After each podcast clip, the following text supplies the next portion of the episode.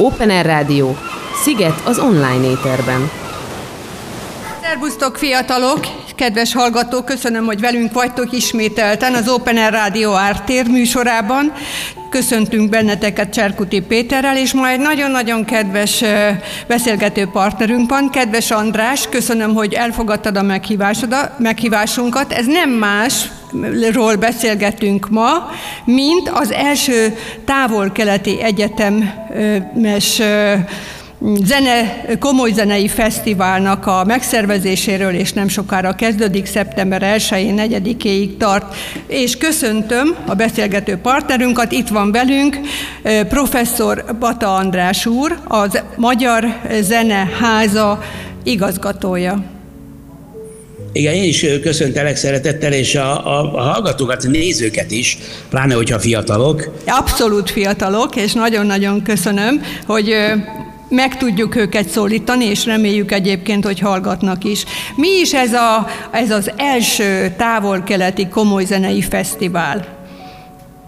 Hát ez egy nagyon érdekes ötlet. Induljunk ki onnan, hogy a Magyar Zeneháza az egy japán építésznek a remek műve, Su Fujimoto-nak hívják, és 2014-ben 168 pályázatból az ő pályázatát választotta ki egy nemzetközi zsűri, és aztán kiderült később, hogy legalábbis azoknak, akik az építészetben nem annyira járatosak, mint például én, hogy ez a Fujimoto úr, ez egy világhírű sztárépítész, mert amikor elkészült a ház, 2022. január 22-én nyitottuk meg, akkor itt állt az egész nemzetközi sajtó, és kopogtatott nálunk, hogy hát Fujimoto-nak egy új épülete nyitotta meg a kapuit, és hát jöttek ide Budapesten, sodájára jártak. És ezt csak azért meséltem el, mert az épületnek a a filozófiájában biztos sokan látták már a Városligetben ezt az üvegfalu épületet, meg az egész kicsit úgy néz ki, mint egy félbevágott lótuszvirágszár, vagy mondjuk úgy néz ki, mint egy ilyen nagy zenepavilon lenne. Nos, tehát ugye ez az épület, ez ez nagyon távol-keleties.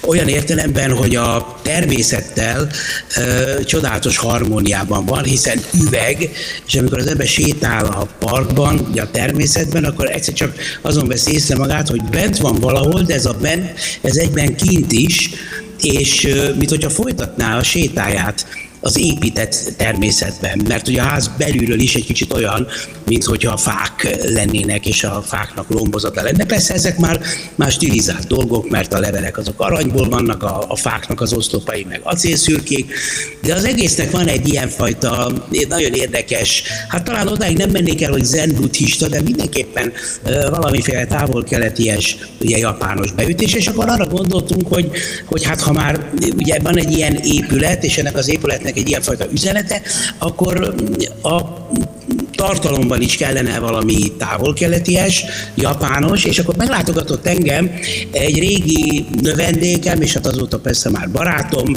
Farkas Gábor, aki egy csodálatos klasszikus uh-huh. zongorista, aki a Zenakadémiának most a zongoratanszékét vezeti, és aki tíz évig élt Japánban, Japán a felesége, és hát nagyon jól ismeri ezt a világot, és ő vetette fel, hogy mi volna, hogyha csinálnánk egy olyan fesztivált, ahol nem csak tradicionális keleti dolgok mutatkoznak be, mert hiszen azok most már évtizedek óta Európában nagyon sokszor megjelennek, hanem olyan zeneművészek, olyan nagy előadók, akik már a nyugati zenét, tehát a nyugati klasszikus zenét is megtanulták, és ezekkel a felvételeikkel és a koncertjeikkel világhírűek, de a magyar közönség még nem ismeri őket annyira. És akkor így épült föl valahogy ez a fesztivál, hogy hívjunk meg japán, kínai, tajvani nagyszerű művészeket, lépjenek föl magyar zenészekkel, legyenek japán kortás zenei alkotások, de szólaljanak meg gyönyörű, szép, nagy, emblematikus, klasszikus zenei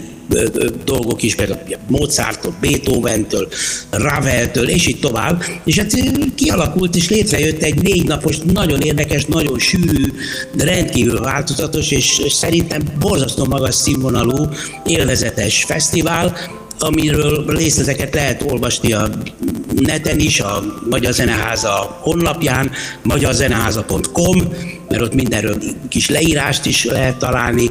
És hát mindenkit szeretettel várunk.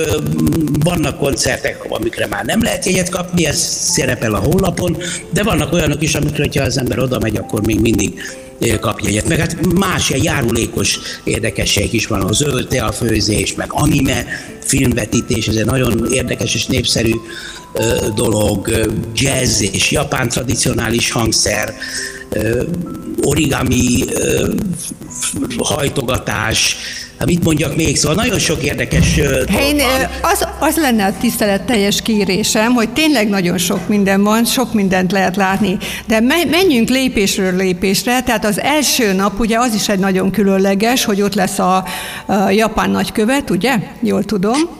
Igen, igen, igen. És egy, Japán, egy faültetés. Igen. Tehát minden napból emeljünk ki egy nagyon különleges dolgot, mert ugye a hangszerek is különlegesek, ez általunk az európai zenekultúrában nem nagyon ismert dolgok ezek, de mi az, ami különleges? Ugye a negyedik nap azt hiszem, hogy van bambuszból valami készült, hogy arra szeretnélek megkérni, és ezt külön megköszönöm, hogy megengedted, hogy tegeződjünk. Egyébként ebbe a rádióba, rádióba ez általános, hogy az első nap az mi az, ami különleges? Hát az első nap az nyilvánvaló ez a felültetés a, a, a különleges, amikor megnyitjuk a fesztivált, és ebben ugye az a szép gesztus mutatkozik meg, hogy a japán nagykövetség ugye nagyon erősen, hát természetesen mellé állt a, a, a projektnek, és nagykövet úr megígért nekünk egy japán cseresznyepát, ugye, ugye mindenki uh-huh, tudja, Az majd a harmadik nap lesz, ugye, a zenében? Ez a, ez, az, ez a megnyitás, tehát ez az Igen. első csütörtök, ez holnap Igen. este Igen, van. tudom, minden. És hát ez a, a, ugye azért fontos, mert ilyen japán cseresznyefa a liget fái között még nincs, akkor ez a fa emlékeztet a japán művészetre, és, és hát főleg arra a szemléletre, amit a szakura, ugye a japánoknak ez a gyönyörű szép tavaszi ünnepük sugároz és üzem, hogy egész egyszerűen csak csodálni a természetet, leülni és egy ilyen fát, vagy ilyen jellegű virágzó fákat szemlélni. Ugye egyáltalán a szemlélkedés, a meditáció, egészen máshogy látják a világot. No, szóval ez, Egy kicsit elmélyülnek. Ez nem, ez egyébként nem, nem kell annyira feleslegesnek tartani, én inkább azt gondolom, hogy ebből van mit nekünk profitálni, hogy nem kell rohanni, nem kell egyik helyről a másikra űzni magunkat szinte, hanem igenis Igen. azt élvezzük, ami érdekel bennünket. És ennek a kultúrának azt hiszem, hogy ez az alapfilozófiája. Ez, ez teljesen így van, teljesen így van. Tehát ők az élet kicsi részleteiben, kis dolgaiban tudnak elmerülni, Hát az, hogy kék az ég és zöld a fű, amit ugye mi mosolygunk rajta, és mi elcsépelt dolognak tartjuk, az ugye japán versekben meg süt a nap, az japán versekben nagyon sokszor előjön egyébként, és ilyen rövid pársorosak ezek a japán versek, de, de hát a, a kaligrafikus művészetükben is előjön, ez az étkezésükben előjön, hát hogy a világ legjobb konyhája az a japán konyha, azt hiszem, hogy ezt... Ezt nem nagyon egyszer, tudjuk egyébként. Hát, aki egyszer volt Japánban, és ott, ott végevett egy igazi japán vacsorát, ami egyébként nem csak a, a ízek miatt fantasztikus, hanem, hanem ez képzőszeti alkotás, vagy iparművészeti alkotás, tehát ahogy ők, ők egy tálat földíszítenek, és egy kedves szokásuk, hogy metamorfózisok vannak az egyes dolgok között, tehát mit tudom én, gombaformájú hal és halformájú gomba, szóval Aha, olyan, olyan raffinériával képesek ezt előállítani, iszonyatosan nagy munkával, hát ugye ott minden tökéletes. Tehát, hogy a, a Magyar Zeneháza is tökéletes, az akusztika tökéletes, japán akusztikusok dolgoztak a Magyar Zeneházán, tehát hogy a japánoknál ez a tökéletesség felé való törekvés, ez nagyon fontos. Ettől függetlenül ők ugye az apróságokban, a részletekben is meglátják a, a tökéletességet. Például az egyik zeneszerző, akinek műveit megszólaltatjuk, Toshio Hosokavának hívják egyébként, ő egy már élő japán zeneszerző, ő mondta ezt, de nagyon sokan, egyébként mások is, a japán kultúrában, hogy a számunkra egy hang, egyetlen hang, az az egész világot tartalmazza, mi ugye a nyugati művészetben ugye sok hang uh-huh. alkotja a, a, a zenei univerzumot. Tehát, hogy, hogy ők, ők egy hangba, egy vonalba, egy virágban megtalálják a, a, a teljességet. Ez egy, ez egy nagyon érdekes, és tőlünk tulajdonképpen most már azt sem mondom, hogy idegen, mert, mert ilyen nagy nosztalgiával gondolunk sokszor erre, de mindenképpen egy távoli szemlélet, és hát ezt ugye az európai kultúra most már több mint száz év óta át akarja venni bizonyos szempontból, és figyeli. Hát a 20. század művészettörténetét, zenetörténetét már nem lehet megírni anélkül, hogy a távol-keleti hatásokkal ne foglalkozzon az ember. És ezek nagyon, e- nagyon erősek voltak, de hát sajnos azért mi még mindig ugye nyugati típusú emberek vagyunk, és ahogy az előbb említetted, hogy a rohanás, a törekvés valami felé, a, a cél, ugye az zen buddhizmusban van ez a, ez a fantasztikus hasonlat, hogy, hogy, hogy a, egy, egy íjat nem azért kell kifeszíteni, és nem azért kell elröpíteni a nyilvesszőt, hogy az célba érkezzen, hanem maga a, az a folyamat, ahogy, ahogy ráhelyezem a, az idegre a nyilvesszőt, és kihúzom, és megcélzom, stb. az adja ennek az egész, egész folyamatnak, ennek az egész életézésnek a, a, a velejét. Ugye tehát nem, nem a nyerés az érdekes, nem az érdekes, hogy most a tízesbe menjen, a feketébe menjen, menjen minden áron. Hanem, hát, hogy meg az, tudjam csinálni, ugye? Hogy... Hanem, hogy, hanem hogy, hogy meg tudjam csinálni, hogy, hogy létre és hogy, hogy talán még inkább az, hogy élvezzem azt, a folyamatot, amiben éppen benne vagyok, tehát aminek éppen részese vagyok. Tehát magyarán mondva, hogy élvezzük azt, amit, amit csinálunk. Nyilvánvalóan nem lehet megteremteni azt, hogy valaki naponta 12 órán csak örüljön, és minden élvezet uh-huh, legyen. Igen. Hát biztos, hogy vannak olyan filozófikus alkatók, akik még ezt is meg tudják teremteni, de azért igyekezzünk a munkánkban is, a, a környezet való kapcsolatunkban, az emberi kapcsolatokban is ezeket a, a, a jó dolgokat és az élvezetes dolgokat megragadni, vagy, vagy ezt úgy kiépíteni magunkban. Nagyon sokszor találkozom olyan kijelentéssel, hogy nem vagyok boldog. Mondom, de miért mástól várod a boldogságot? A boldogság ugye egy elmúló pár pillanat, de teremtsd meg magadba ezt a belső harmóniát, és akkor valószínűleg elégedett lesz szel, és egy valamilyen, a boldogság valamilyen formáját megtalálod. Én inkább ezt láttam. Ugye itt ezeken a, ezeknél a művészeknél nem csak Japán, itt vagy?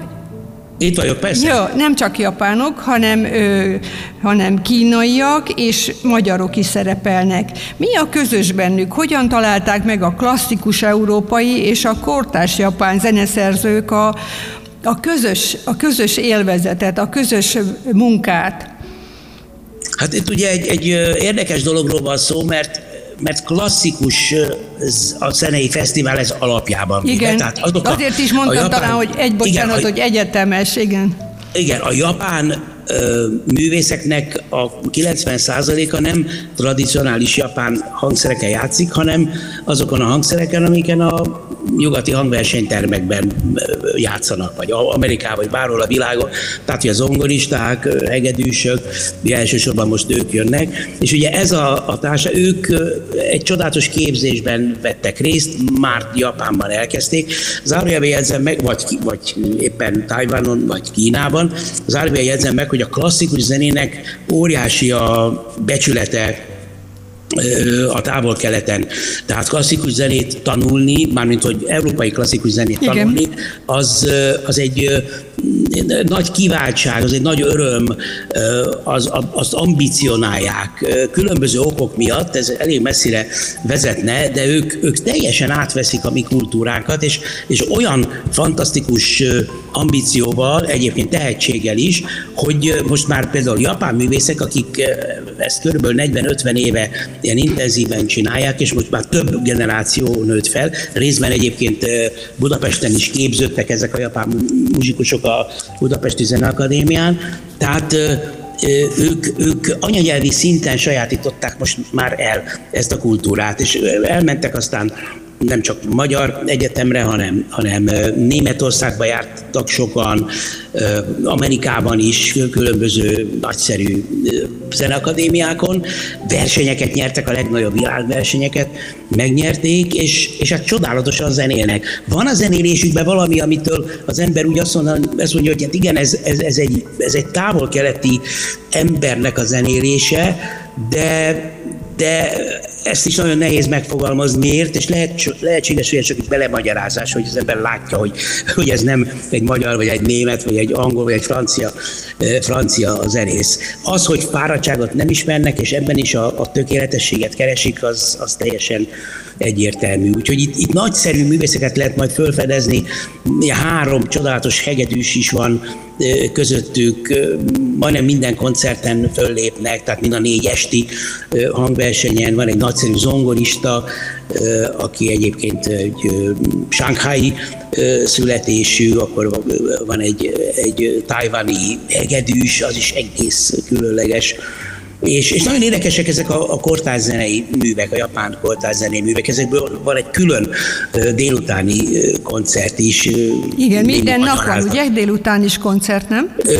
Hát a Első nap nem? Szombat, a szombat az a nap, amikor sok minden van, amikor délelőtt is van koncert, akkor gyerekeknek, illetve családoknak, ott lehet megismerni nagyon sok tradicionális japán hangszert egy mese keretében, amit az egyik kollégám Tar Ferenc fog elmesélni, és közben énekelnek, ha jól emlékszem, akkor magyar dalokat is, meg japán dalokat is, és ezeket a hangszereket megismerhetik, és szombaton délután lesz aztán a, a japán kortás zenei hangverseny, akkor lesz egy olyan hangverseny, amikor a kotó játékos, ez a kotó, ez a japánoknak tulajdonképpen a leg kedvesebb, tradicionális hangszerük, ez egy, egy hatalmas ö, méretű, hát citera tulajdonképpen, olyan, mint egy mhm, citera, igen. lefektetve játszanak rajta, van két méter ö, hosszú, és ö, nagyszerű művészei vannak, és az egyik legjobb, ö, Sumie ö, Kaneko, a neve, egy hölgy egyébként, ö, jött el, és játszik rajta, majd lesz külön szólója, a Shakuhachi nevű ö, fúvós hangszerrel, ez olyasmi, mint a furuja egy kicsit, csak egy élesebben uh-huh. szól, ez is egy jellegzetes japán hangszer, Na, és akkor lesz egy olyan, olyan koncert, amikor a, a Kotó Igen. és egy zongorista, egy jazz zongorista, Kyle Norbert együtt játszanak, és az is most érdekes, hogy jazz zenét hogyan lehet ezen a Kotó nevű hangszeren előadni. Tehát itt a tradicionális zene, a népzene, a jazz, a klasszikus zene, szóval minden, minden összekapcsolódik ebben a, a fesztiválban, és tulajdonképpen ez adja majd a, az érdekességét és az izgalmasságát. Ugye azt is tudjuk egyébként, hogy nem csak professzionális zenészek vannak, hanem náluk nagyon az amatőrök is professzionális szinten játszanak. Nem tudom, hogy nálunk ez egy követendő példa-e, és hogy látjuk-e, hogy mind van egy kis hely, van egy kis szabadtér, én, a, én kínai területen voltam, és azt láttam, ha van nekik egy kis lehetőségük, mindjárt a zenéhez, a, a tánchoz, a művészethez folyamodnak, és ezzel oldják a feszültséget. Ezt jó lenne egyébként ezt meghonosítani, de azt hiszem, hogy ennek a magyar zeneházának is van egy ilyen küldetése.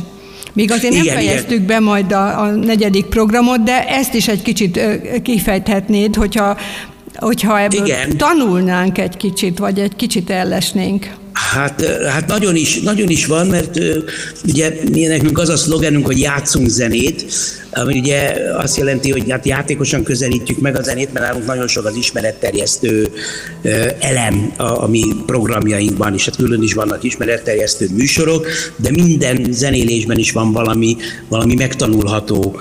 És hát sok olyan megmozdulásunk van, most nyáron különösen sok volt, mert van egy nagyszerű szabadtéri színpadunk, és nyár estéken ott egyébként ingyen adtunk koncerteket a legkülönbözőbb műfajokban, és azok között volt ugye, népzene, volt például afrikai Gánából jött egy elképesztő társaság egy kis faluból, négy muzsikus, akik a saját maguk fabrikát a hangszereken játszottak, és az ilyen őrületes hangulatot tudtak elérni, tehát ilyen ősi ősi erők szabadultak fel, úgyhogy ott tudom én, 600 ember perdült táncra, de hát szeretnénk, és már volt is rá eset, hogy, hogy amatőröket szerepeltessünk, ezért mert a kórus területén, ez Magyarországon ugye nagyon erősen fejlett, de olyat is, olyat is szeretnénk, hogy, hogy jönnek amatőr fesztivált, zenei fesztivált rendezünk, és akkor jönnek azok a, a egyébként nem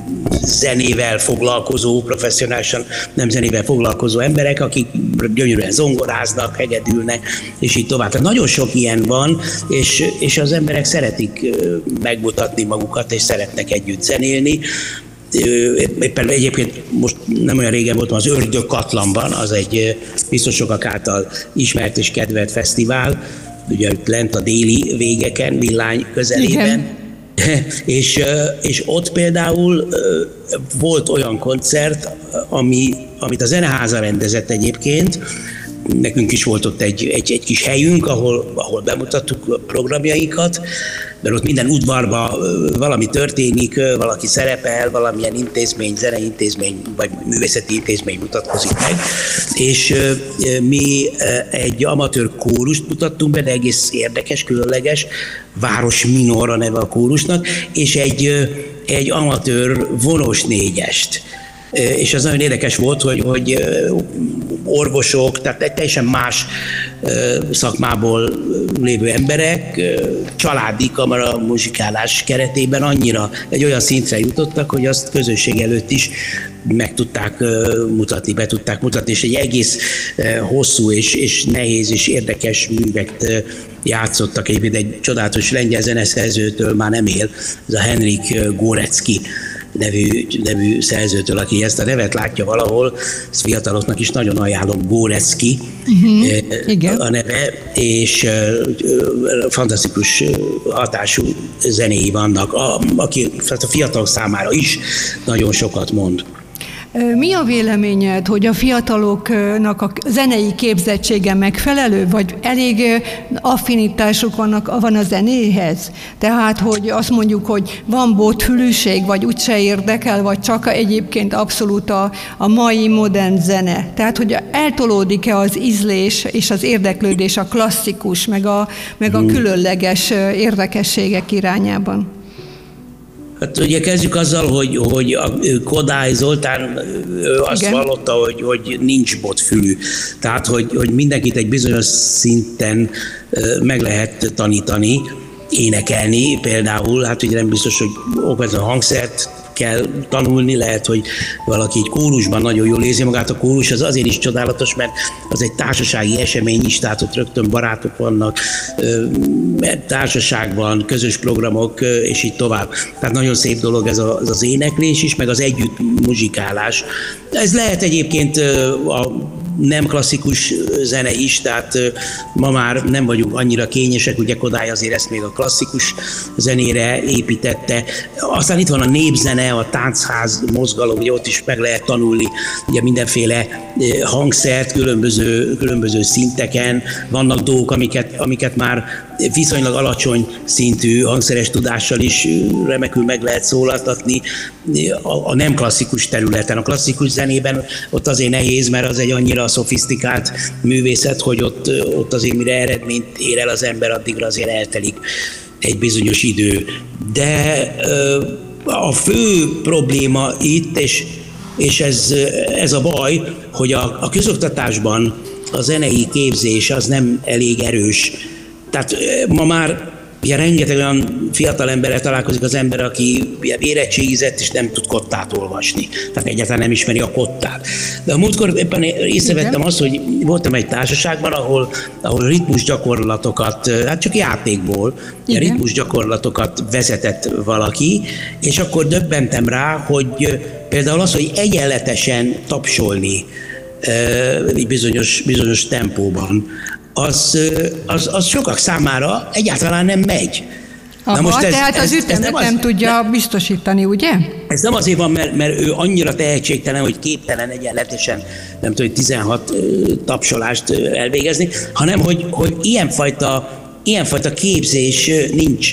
Tehát egy, egy énekórát ma már, én már nem úgy képzelek el, hogy ott ül 30 gyerek, és akkor szolmizálnak egy, egy népdalt, vagy, vagy kiáll egy gyerek, pláne ugye már a kamaszkorban, és akkor 29 másik előtt leég, és, és énekel valamit, és az esetleg nem sikerül, vagy nem olyan a hangja, stb., hanem, hanem ilyen, ilyen társas játékokként képzelem el, és igenis most már vannak olyan kórus társaságok, uh-huh. együtt zenélő társaságok, akik az amatőrök felé nagyon kinyitották a, a kapukat, és akiknek fantasztikus metódusok van erre, tehát egy, egy három órás óra az, az úgy elrepülne, mint egy perc, mert ritmikus, énekes, mindenfajta játékokat játszanának, és, és ezeket, én, ezeket nem szabad osztályozni, nem szabad azt nézni, hogy, hogy, hogy most ki énekel szebben, meg ki nem énekel szebben, meg mit hall, meg mit nem hall, hanem, hanem egyszerűen a zenét visszaépíteni a, a társas együttlétnek az egyik formájába.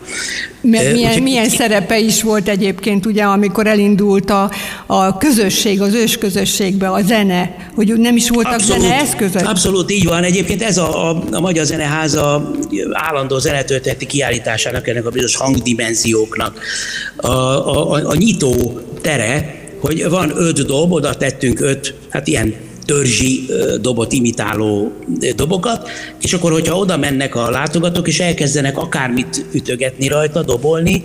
akkor mögöttük egy, van, van egy nagy vetítés, egy nagy falon, és az egy erdőt ábrázol, az erdő pedig megmozdul abban a pillanatban, hogy elkezdünk zenélni, elkezdünk dobolni együtt, belőjönnek az állatok, aztán besötétedik, akkor jönnek...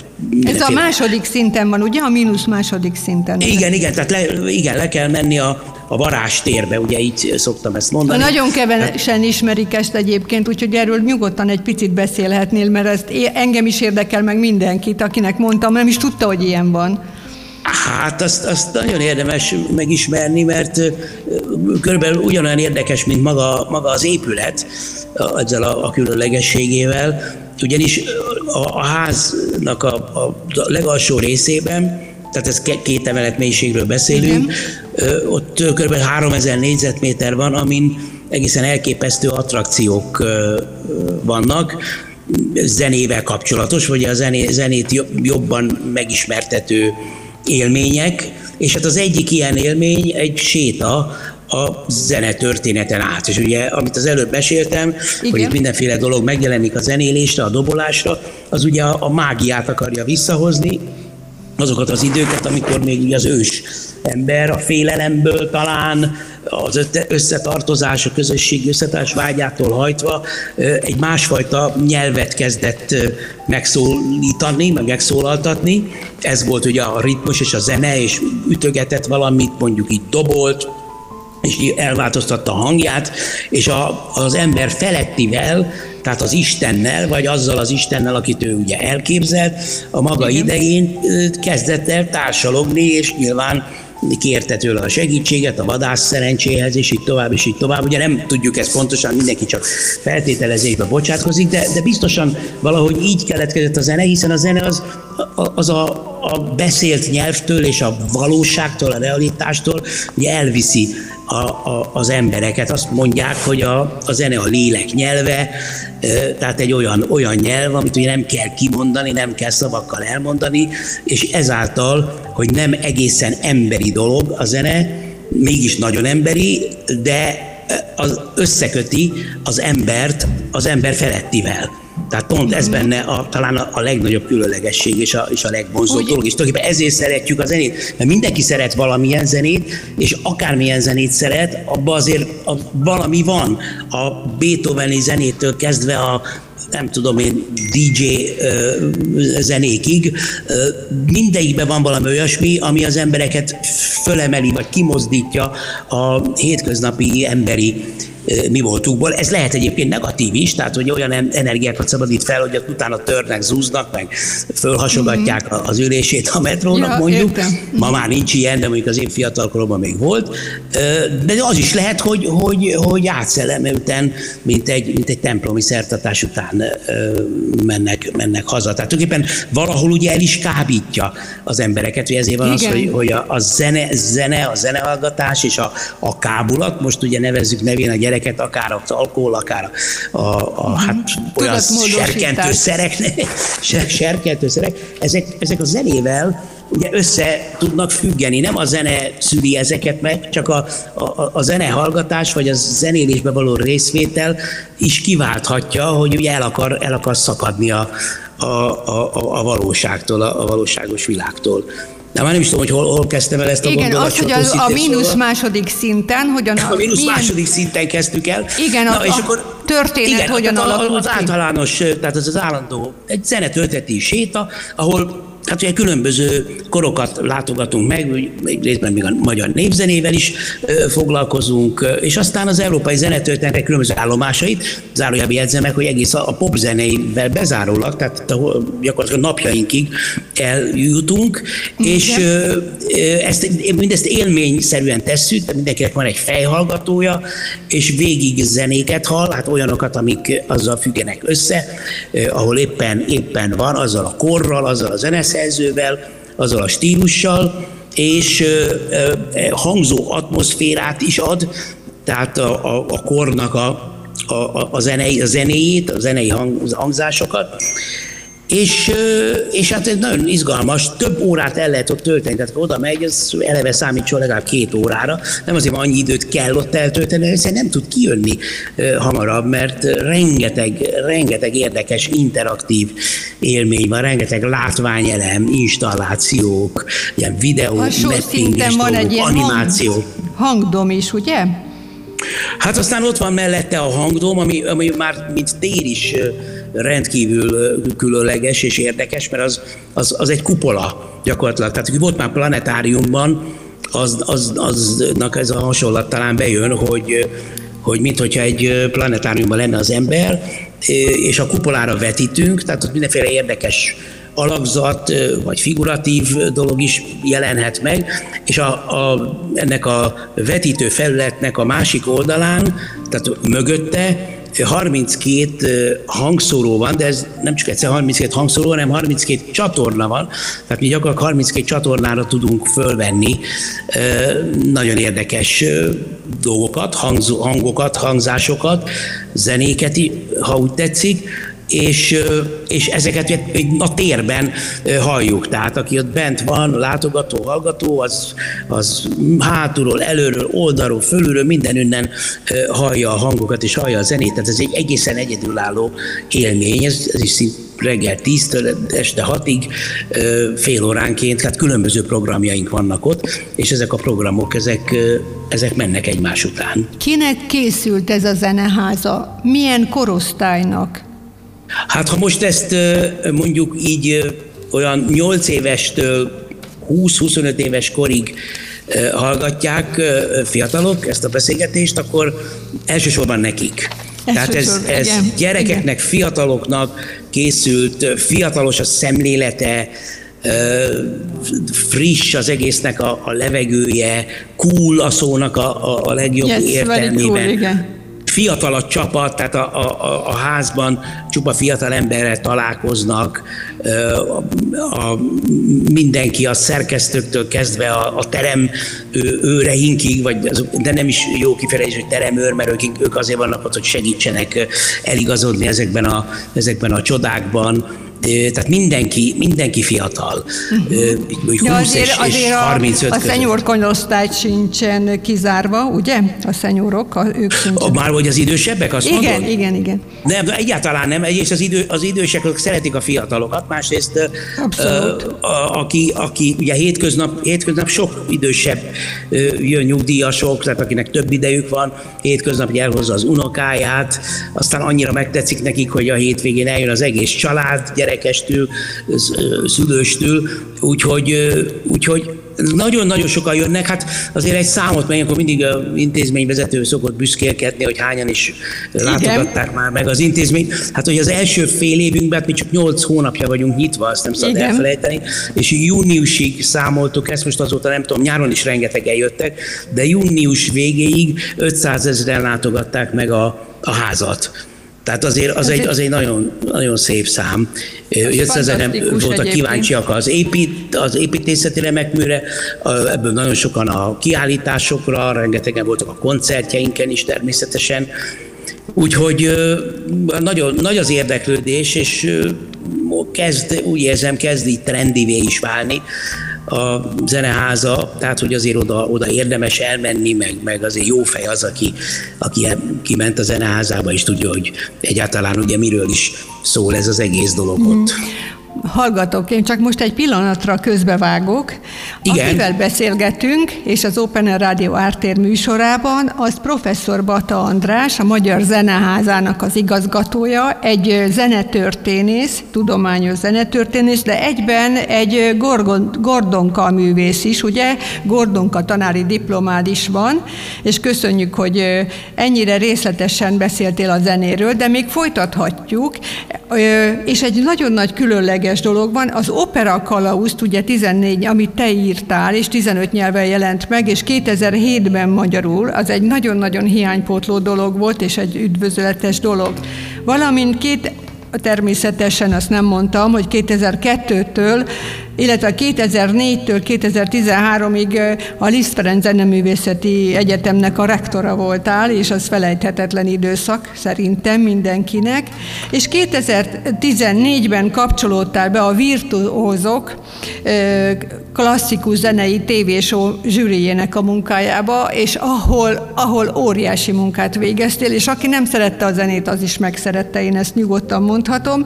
Valamint 2015 és 20 között pedig a Kis virtuózuk alapítvány elnöke és mentori tevékenysége, amit ha kihagytam, akkor még bocsánat, de 2018-ban Miklósa Erika Kával és Novák Péterrel létrehoztatok a Partitúra című kulturális tévésorozatot, amiben évente ilyen 15 műsort szerepel, vagy hoztok létre. És most 2015 óta ugye a Liget projekt Budapest a Magyar Zeneházának a tartalmi művészeti pedagógiai koncepciójának a fejlesztése szakmai csoportvezető, és ennek az ügyvezető igazgatója vagy 2020-ban kaptál Elker Ferenc díjat, Péter Fiplakettet, Prima díjat, Széchenyi díjat és ehhez nagyon sok Igen. szeretettel gratulálunk és kívánunk. Mi a véleményed, mikor kell elkezdeni a zenének a szeretetét, vagy aki később tud belekapcsolódni? Van-e, van korhatárhoz kötve? nincs korhatárhoz kötve.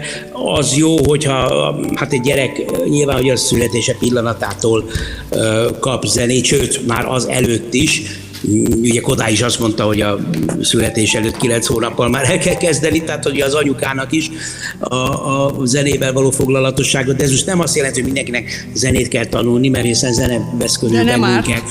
Az anyukák énekelnek a, a, a pici babáknak, és, és nagyon sok, sok zenét, zenét hall és zenét kap az ember. Aztán hát vannak ugye, ugye közök az isteni tehetségek, akik három-négy éves korban már mutatják az oroszlán körmeiket, ez tényleg így van. Egyébként a, a, a legnagyobbak azok valóban nagyon-nagyon korán kezdtek el zenélni, vagy zenével foglalkozni. Tehát az nem ritka, hogy az ember olvassa, hogy már öt éves korában ilyen-olyan hangszeren kezdett játszani, meg, meg hallgatta a rádiót, és visszazongorázta, és visszaénekelte. Szóval, szóval hogy ez, ez az nagyon hamar mutatkozik meg, de, de bármikor, bármikor el lehet kezdeni, sőt, felnőtt korban, nagyon sok olyan felnőttet ismerek, aki, aki felnőtt korban kezdte sok olyat ismerek, aki gyerekkorában tanulta, de akkor unta és nem gyakorolt, és aztán 30 vagy 40 évvel később egyszer csak rádöbbent, hogy ez egy mennyire jó dolog, és ö, idős fejjel elkezdett újra gyakorolni, és, és nagyon, nagyon szerette, és, és nem szabad ezeket a klasszikus hangszereket se fetisizálni, tehát nem muszáj mindenkinek hegedülni, meg zongorázni, meg csellózni, meg nem tudom, mi bármilyen hangszer érdekes lehet. Népi hangszerek is, meg, meg könnyű zenei hangszerek is, a gitár is, a szintetizátor is, szóval nagyon-nagyon sok lehetőség van. Azt hiszem, hogy a lényeg az, hogy, hogy az ember a, ugye maga kedvére hát el tudjon különíteni annyi időt. Sajnos én nekem ez egyre nehezebben sikerül, mm-hmm. és ezt gondolom, hogy mások is ilyen cipőben járnak azért, amikor, amikor, amikor hát zenélni tud. Erre van lehetőség ebben a házban, hogy egy kicsit valamit gyakoroljon, vagy hozzákapcsolódjon, vagy egyáltalán ne szégyelje el magát, mint a régi tradicionális zeneoktatás, ugye, hogy a gyerekeket ott énekeltették, és most te hamis vagy. A, hát olyan a gyerekeknél, a fiataloknál, azoknál a csoportoknál, akik bejelentkeznek hozzánk, iskolás csoportok Igen. egyébként, és a rendhagyó zenepedagógiánkban vesznek részt. Ez is egy nagyon érdekes dolog, rendtettő fontos, mert talán említettem már korábban, hogy a, a ház tulajdonképpen ezért van, hogy, hogy terjesszük a zenének a szeretetét és a szépségét, és valamit tanítsunk is ezzel kapcsolatban. És akkor jönnek az iskolás csoportok hétfőtől péntekig, Igen. délelőttönként általában, és ugye kapnak egy kis felkészítést, lemennek a kiállításba, és majdnem minden esetben együtt is vagy énekelnek, vagy valami kis hangszeren játszanak, és együtt muzsikálnak. Tehát ilyen értelemben van lehetőség arra, hogy valaki mondjuk egy külső külső látogató zenéjen. Azt is fontolgattuk, sőt egy ideig kint is volt egy bogányi zongora, Igen. ami szintén van a zeneházának, és kint volt az aulában. Még egyelőre nem sikerült igazán jól ezt beüzemelni, hogy, hogy bárki leülhessen ott a zongorához, és egy kicsit játszhasson, mert ilyen van azért hotelekben, meg pályaudvarokon, ilyen-olyan helyeken a világban. De többször láttunk már ilyet, tehát ennek is lenne egy ilyen jó, jó gesztusa. De mondom azt, hogy, a, hogy az amatőr zenélést azt azt így fölkarolnánk, és akár a szabadtéri színpadon nyáron ilyen lehetőséget adnánk, ez, ez, ez a koncepciónknak egy nagyon fontos része.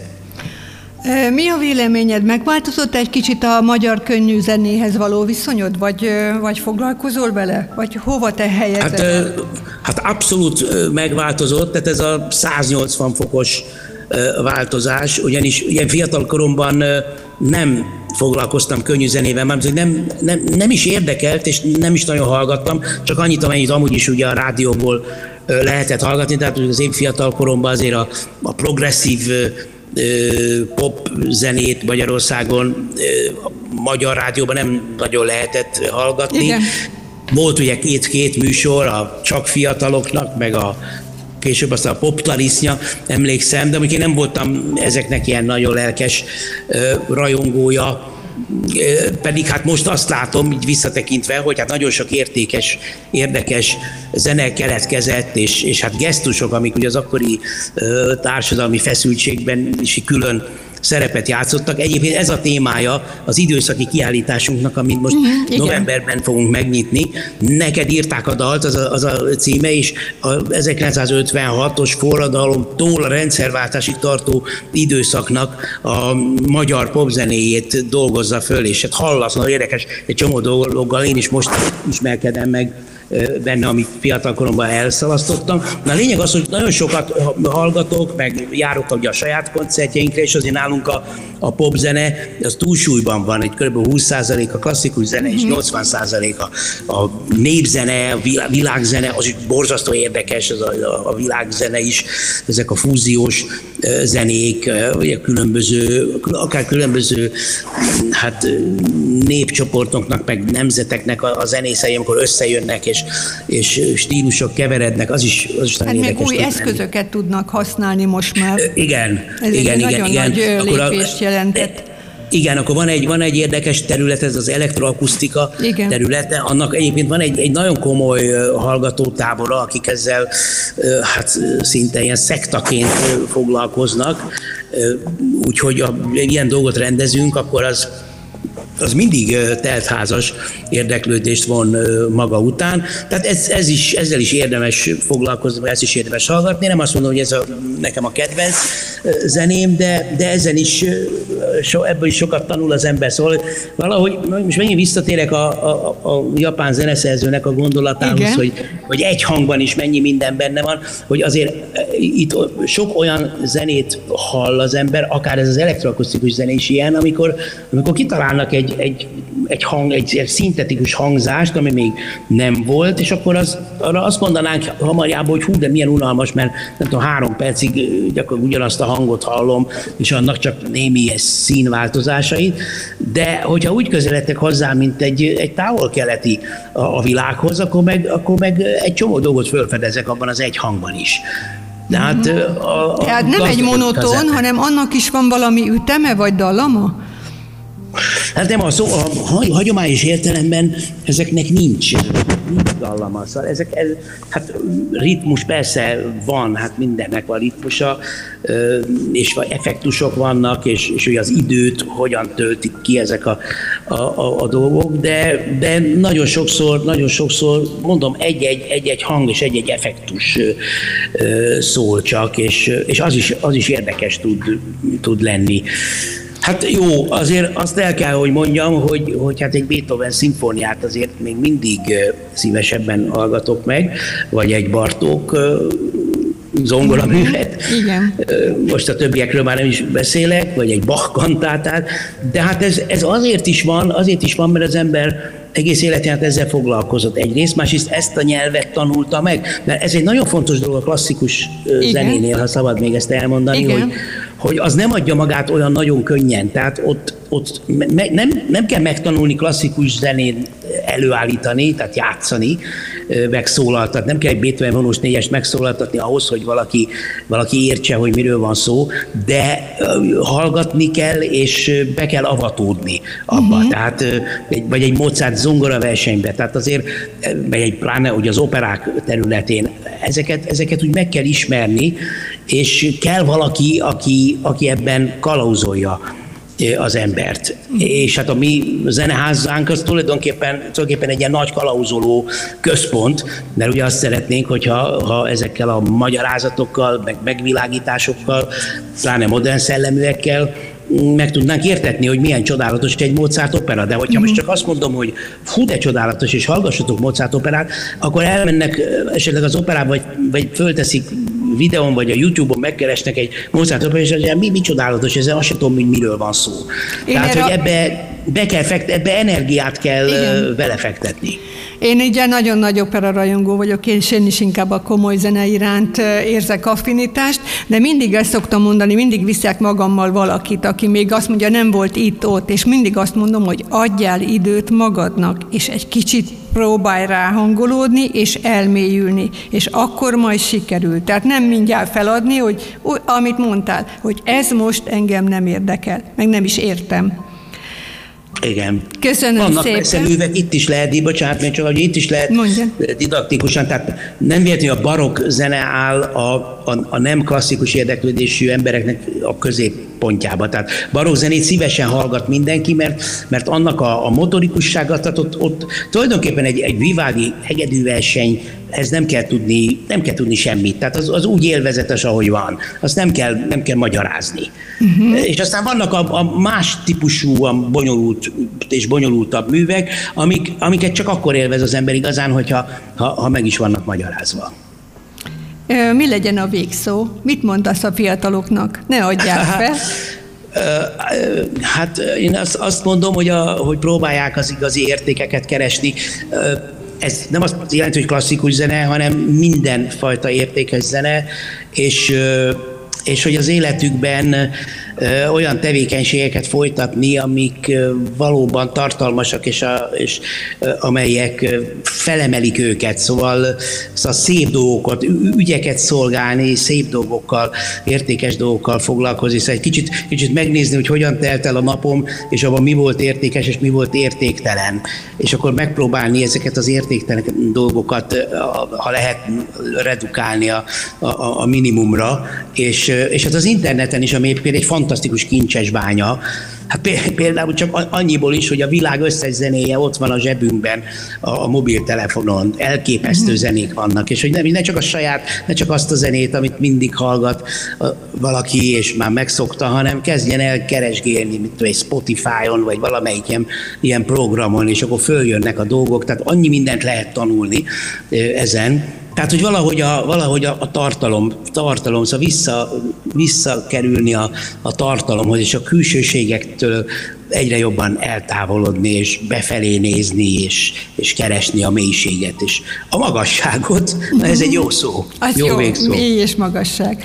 Nagyon szépen köszönöm, András, és a mai nap köszönöm a figyelmeteket. Remélem, hogy ismételten meghallgattok bennünket. A Magyar Zeneházának az igazgatójával, professzor Bata Andrással beszélgettünk. Az apropó pedig az első távol-keleti komoly zenei fesztivál volt, aki annak, neki, ennek vagy a műsorvezetője, ötletadója, az természetesen Farkas Gábor, ezt nem vesszük el tőle mindenképpen, és hát továbbra is igazgatod, és a programok kidolgozásában részt veszel a Magyar Zeneházában. Nagyon-nagyon sok energiát, egészséget és további jó munkát, és ilyen-ilyen lelkedesedéssel nagyon sok hívet szereztél magadnak, és remélem, hogy minél többen hallgatják a komoly zenét, a klasszikus zenét, és a távol-keleti zenét is. Köszönöm szépen a megtisztelő figyelmeteket, kedves hallgatók, elköszönünk tőletek, Cserkuti Péter kollégámmal, és András, neked nagyon-nagyon jó egészséget, és további sok-sok munkát kívánunk, és jó munkát. Köszönöm szépen a meghívást, és mindenkit üdvözlök, mindenkinek minden jót. Nagyon köszönjük. Szervusztok, viszont hallásra jó, jó hétvégét, jó szép napokat még.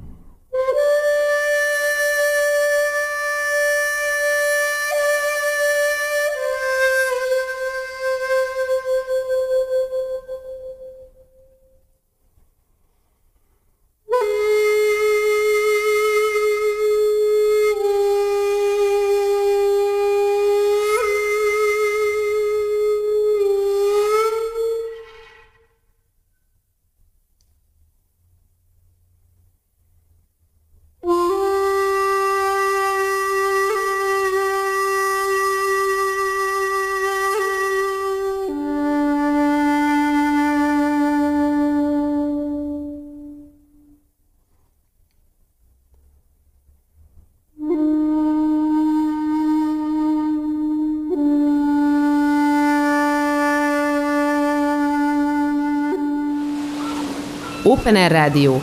Sziget az online éterben.